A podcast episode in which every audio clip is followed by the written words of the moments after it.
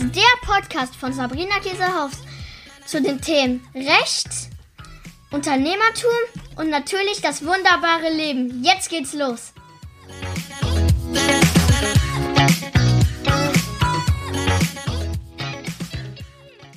Hallöchen, meine Lieben. Heute gibt es den dritten Teil unserer vierteiligen Serie zur DSGVO. Im ersten Teil haben wir gesehen, wann ist überhaupt die DSGVO anwendbar und was muss man da beachten. Im zweiten Teil ging es dann darum, wann darf ich überhaupt personenbezogene Daten verarbeiten. Hauptsächlich haben wir da die Einwilligungserklärung besprochen und dann hatte ich euch eine kleine Aufgabe gegeben in der letzten Folge und zwar solltet ihr bitte einmal ähm, euch einen Zettel machen wo ihr nochmal aufschreibt, ähm, letztlich, ja, wo ihr Kundendaten überhaupt habt und wer diese Kundendaten auch verarbeitet. Also ob ihr das immer nur selber seid, ob das auch andere Personen sind oder auch Tools, also im Sinne von ein Kundenmanagementsystem beispielsweise oder ein Newsletter-Tool ähm, oder ähnliches. Denn heute geht es um das Thema Auftragsverarbeitung. Das ist ein ganz wichtiges Thema in der DSGVO. Das bedeutet, wenn wir Kundendaten nicht selber verarbeiten als Verantwortlicher. Wir haben ja gelernt, ich bin jetzt verantwortlich für die Daten meiner Mandanten, du bist verantwortlich für deine Kundendaten. Wenn ich jetzt aber sage, ich suche mir eine Assistentin oder ich suche mir einen Social Media Manager, der Zugang bekommt zu meinem Facebook-Konto, der Zugang bekommt vielleicht zu meinen Kundendaten, weil er mal ein Mailing vorbereiten soll, weil er vielleicht auch mit den Kunden mal telefonieren soll und so weiter, dann brauche ich damit das auch rechtlich in Ordnung ist, denn ich habe natürlich keine Rechtsgrundlage jetzt erstmal, ein Auftragsverarbeitungsvertrag. Ich darf mir also Leute suchen, die mich unterstützen bei meiner Arbeit. Wenn diese aber auch mit meinen Kundendaten arbeiten, muss ich zusätzlich einen Auftragsverarbeitungsvertrag haben. Das ist auch wichtig, dass man versteht, dass das ein gesonderter Vertrag ist. Das ist nicht der Hauptvertrag, wo jetzt drin steht, der Social Media Manager postet jede Woche fünfmal, macht dies, das, schneidet meine Videos und so weiter, sondern das ist ein gesonderter Vertrag. In diesem geht es ausschließlich darum, festzulegen, wie wird der Auftragsverarbeiter mit den Daten meiner Kunden umgehen. Das heißt, es gibt einen bestimmten Auftrag, der auch klar definiert sein sollte. Zum Beispiel, wenn ich jetzt sage, ich habe mir eine Assistentin gesucht, die soll mal bitte alle Mandantendaten sortieren und soll jetzt mal ein Mailing vorbereiten für alle Mandanten. Dann muss ich das ungefähr reinschreiben, weil nur in diesem Bereich darf diese Person, deswegen heißt es Auftragsdatenverarbeitung, in meinem Auftrag die Daten von meinen Kunden verarbeiten verarbeiten. Klassische Auftragsverarbeiter sind virtuelle Assistenten oder überhaupt Assistenten, die als Freelancer beschäftigt sind.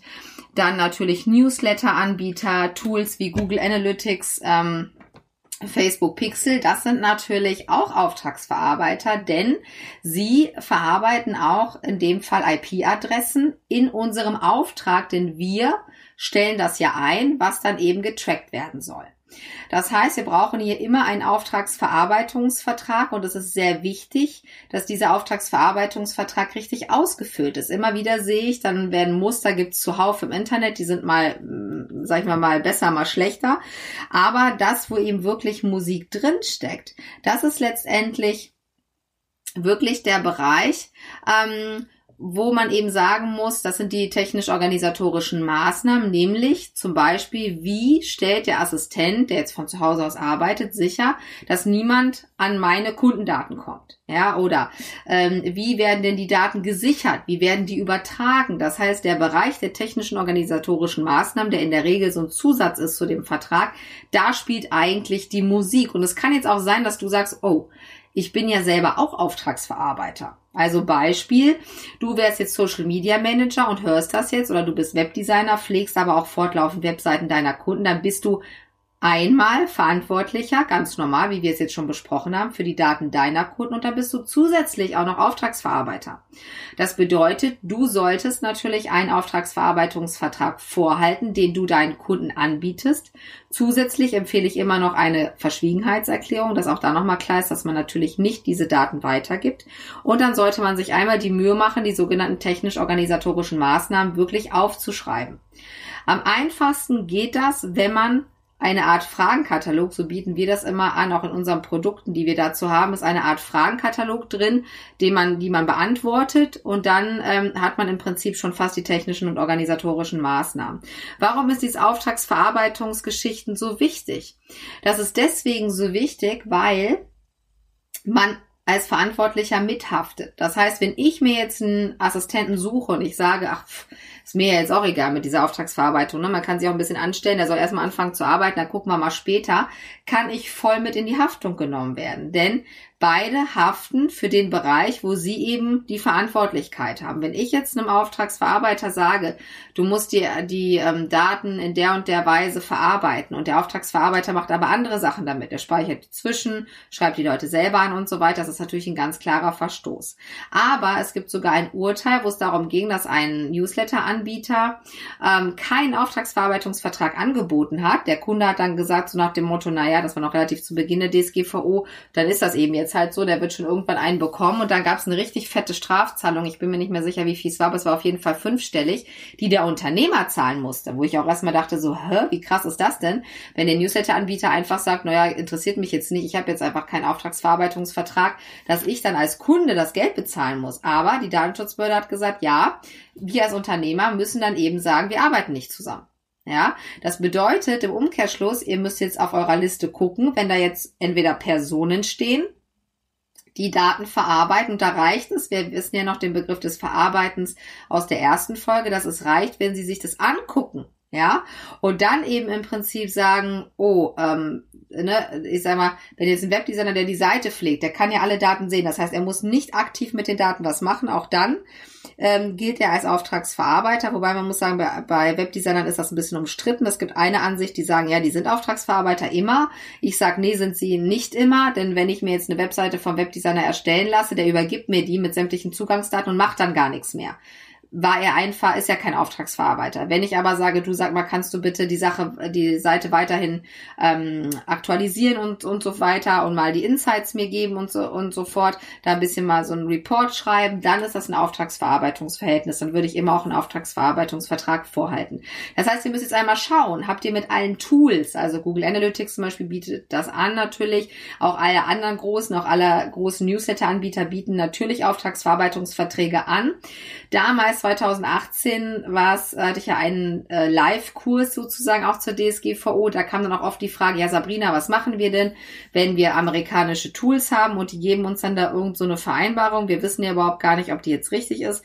Da muss ich ganz ehrlich sagen, ähm, das kann auch keiner von euch verlangen dass ihr letztlich da ähm, auch noch als Nichtjuristen ja irgendwie ähm, sozusagen diese diese Verträge prüfen müsst. Also da würde ich mal davon ausgehen, dass diese Vereinbarungen rechtlich in Ordnung sein sollten, sagen wir mal so.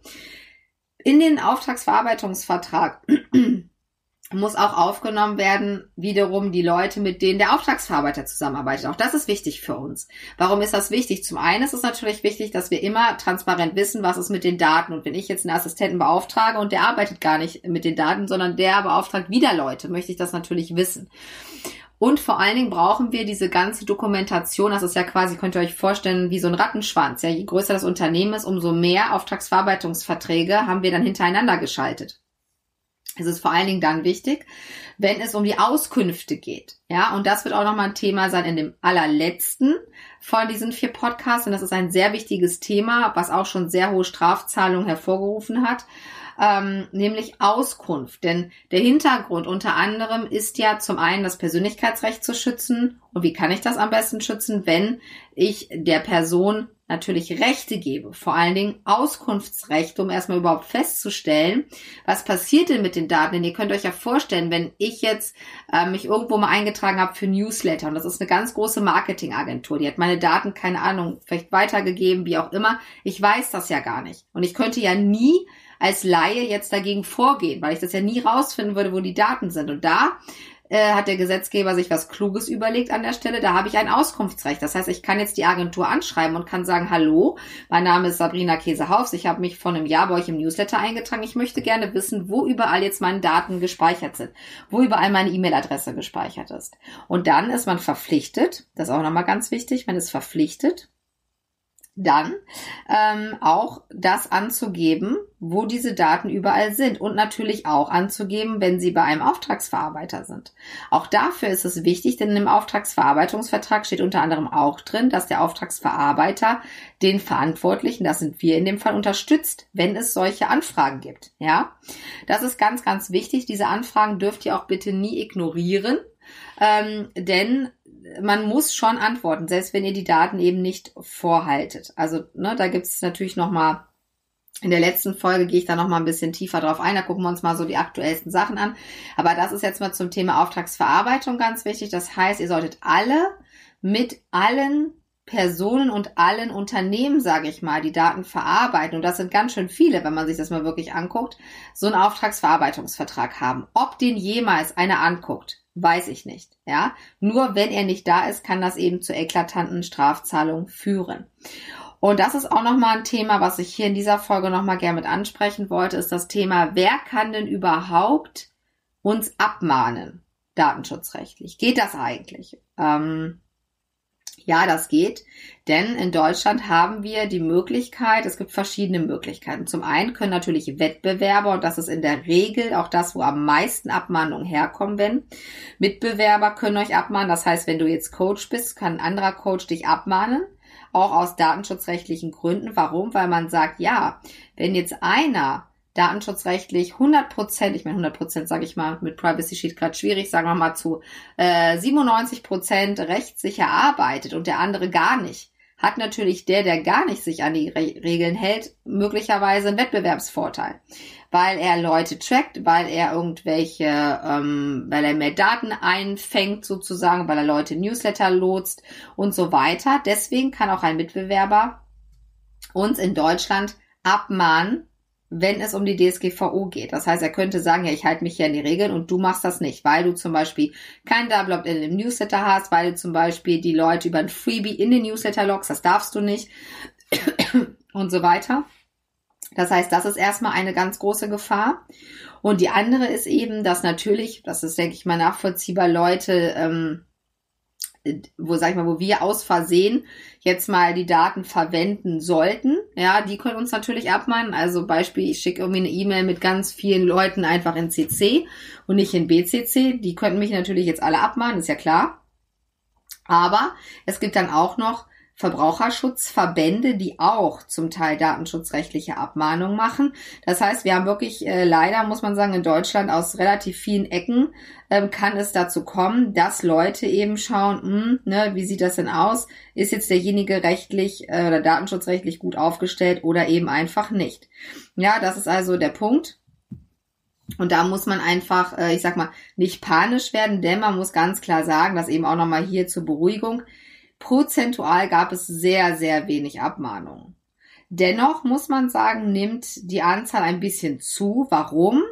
Weil natürlich am Anfang, das ist immer so bei einem neuen Gesetz, sind sich auch viele unsicher, auch Abmahnanwälte, die eben auch, sage ich mal, ähm, Leute unterstützen, die jetzt sagen, der ist ein Mitbewerber, der muss mal weg vom Fenster, da gucken wir jetzt mal genau hin, um das eben so ein bisschen böswillig auch einfach ähm, zu machen ähm, waren sich natürlich am Anfang auch nicht so sicher, ne? wie sehen Datenschutzbehörden manche Sachen. Das war noch nicht alles ganz klar. Je länger natürlich so ein Gesetz da ist und es eben auch schon einige klarstellende Urteile gibt, umso ähm, einfacher ist es natürlich dann auch, Leute abzumahnen, weil man sagt, ne, klar, ich sag mal einfach, ist es keine Datenschutzerklärung, ist natürlich abmahnfähig, ne, wie kein Impressum oder kein richtiges Impressum. Solche Dinge sind abmahnfähig. Genauso ist es abmahnfähig, wenn man kein Cookie-Banner hat oder wenn man die Einwilligungserklärung nicht einholt, ja. Und das merke ich schon auch in der Praxis jetzt hier, dass ähm, immer mehr auch Mandanten mal kommen, die sagen, hm, da hat doch mal einer eine Auskunft, äh, Auskunftsanfrage gestellt oder da ist jemand, der hat sich jetzt beschwert, warum der im Newsletter ist. Wir haben den aus Versehen mit angeschrieben, ne, solche Sachen.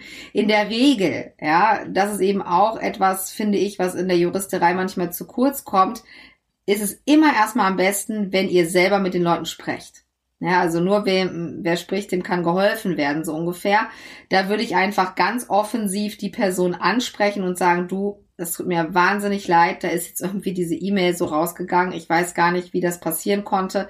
Also da einfach offen und ehrlich sein. Wenn derjenige dann natürlich etwas gegen euch ähm, vorbringen möchte, kann er das natürlich in dem Fall. Und dann ist auch nochmal wichtig, wenn so ein Datenschutzverstoß passiert, gibt es bestimmte Fristen, in denen man diese melden muss. Und da darf man auch nicht sagen, ach naja, so schlimm war das ja nicht, wir halten das jetzt hier mal ganz im Verborgenen. Das ist sehr gefährlich. Und meine Erfahrung ist auch, dass in der Regel ganz oft die Datenschutzbehörden dann selber sagen, naja, es war jetzt kein Kavaliersdelikt, war jetzt aber auch nicht so dramatisch, ist ja nichts passiert. Und dann ähm, wird das sozusagen die Akte geschlossen an der Stelle. Dazu werde ich aber auch nochmal in der letzten Folge euch ein paar Sachen erklären. Wenn wir uns angucken, was ist eigentlich mit den Auskunftsansprüchen, was muss man da eigentlich machen und was ist, wenn es eine Datenschutzpanne gibt und was sind wirklich mögliche Bußgelder. Ist das wirklich so dramatisch oder ist es das eigentlich nicht? Das heißt, schaut euch bitte nochmal an, ob ihr wirklich einen Auftragsverarbeitungsvertrag habt. Nehmt das nicht auf die leichte Schulter, weder als Verantwortlicher noch als Auftragsverarbeiter. Kümmert euch wirklich darum, dass ihr diese Sachen anständig habt, dass es ähm, auch aktuell gehalten wird, dass wenn ihr neue Leute habt, onboardet, dass die auch dann direkt einen Auftragsverarbeitungsvertrag entweder mitbringen oder ich sag mal den Auftragsverarbeitungsvertrag dürft ihr den auch schon als Unternehmer geben. Aber ganz wichtig, diese technisch-organisatorischen Maßnahmen müssen ihr natürlich selber ausfüllen. Ja, das ist ganz, ganz wichtig. Das könnt ihr natürlich gar nicht machen, weil ihr natürlich gar nicht wisst, wie die Leute dann eben da aufgestellt sind. Das heißt, das ist erstmal ganz, ganz wichtig dass ihr da in jedem Fall sozusagen euch da rechtlich absichert und dass ihr auch mit den ganzen Toolanbietern da die entsprechenden Verträge habt. Also, alles Liebe, eure Sabrina.